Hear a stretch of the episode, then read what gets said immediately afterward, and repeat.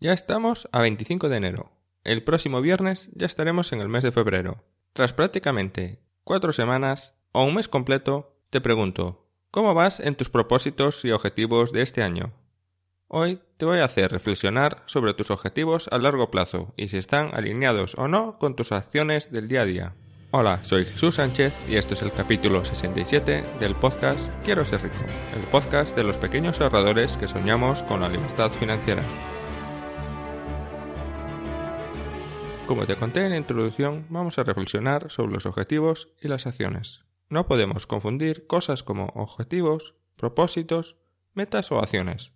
Realmente muy poca gente tiene propósitos claros con el cambio de año, y mucho menos los escribe. Pero tener unos propósitos no es suficiente. Hay que conocer los motivos por los que quieres comer más sano, hacer más ejercicio o dejar de fumar. Debes conocer los motivos y las razones por las que quieres conseguir algo. Y aquí es cuando entran en juego los objetivos y las metas. Tener un propósito no está mal, pero debes tener claro qué es lo que quieres. Debes tener un objetivo y una meta.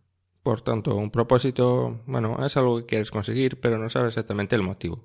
En cambio, en una meta y en un objetivo, la cosa está mucho más clara. Yo entiendo que un objetivo es algo que quieres conseguir a largo plazo, y una meta es un paso intermedio necesario para conseguir un objetivo. Incluso hago otra diferencia. Un objetivo es algo que depende de circunstancias externas. Que lo consiga o no, pues no depende de mí. En cambio, una meta solo depende de mí. Para entenderlo un poco mejor, mi objetivo es la libertad financiera. Pero para conseguirla depende de cosas como que mis inversiones vayan bien o que mis negocios sean rentables. Y para conseguir este objetivo hago cosas como publicar un podcast cada semana, invertir cada mes una cantidad de dinero o ir a trabajar cada día.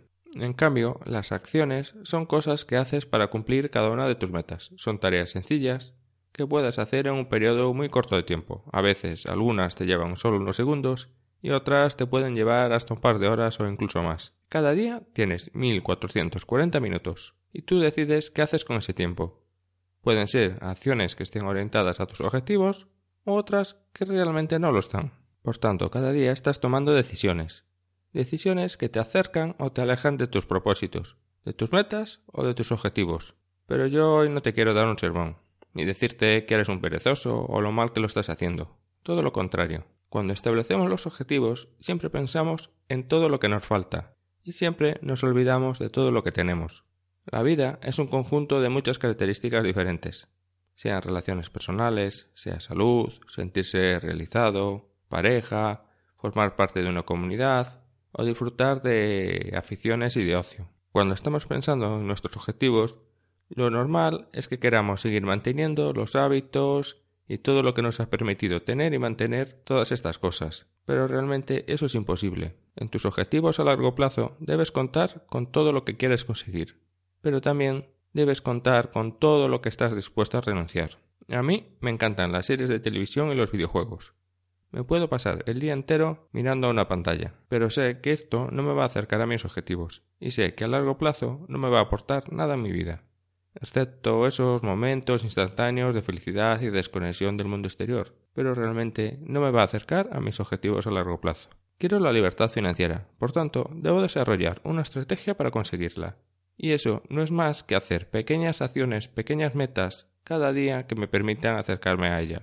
Es cierto que a priori no sabes qué acciones pueden funcionar y cuáles no. Realmente es imposible saberlo, pero no es una cuestión de suerte, es una cuestión de probabilidad.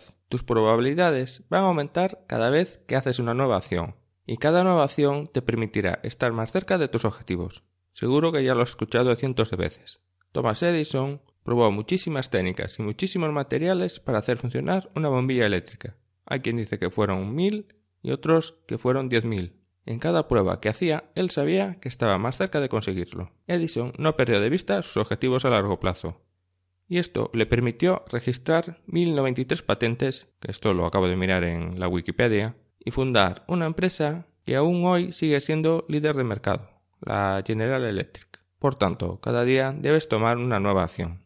Una acción que te acerca a tus objetivos. Acciones a la libertad financiera son muy numerosas. Puedes hacer ciertos cambios en tu vida para gastar menos dinero. Incluso solo pequeñas acciones como esa llamada a la compañía de seguros del coche para que te baje el precio. subir alguna de tus mejores fotos a webs de ventas de fotografías, crear un blog para hablar de tus aficiones o de tu tiempo de ocio, o cómo estás educando a tus perros, a tus gatos, a tus hijos o a tus plantas.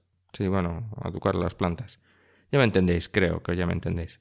O empezar a utilizar una app de finanzas personales como la que te he contado en el capítulo anterior, o dedicar una parte de tus ahorros a invertir en un fondo de inversión como Indesa Capital. Y una cosa más, no debes perder las ganas y las fuerzas porque ya estamos a final de enero y no existe nada, o porque esa gran idea que has tenido resultó ser un fracaso. Yo esta semana acabo de cerrar dos proyectos como fracaso.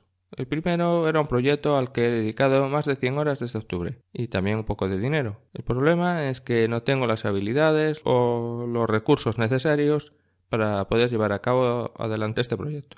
El otro proyecto no es un cierre como tal, el proyecto en sí ha sido un fracaso total. En vez de seguir con él y no ir a ningún sitio, lo he abandonado totalmente.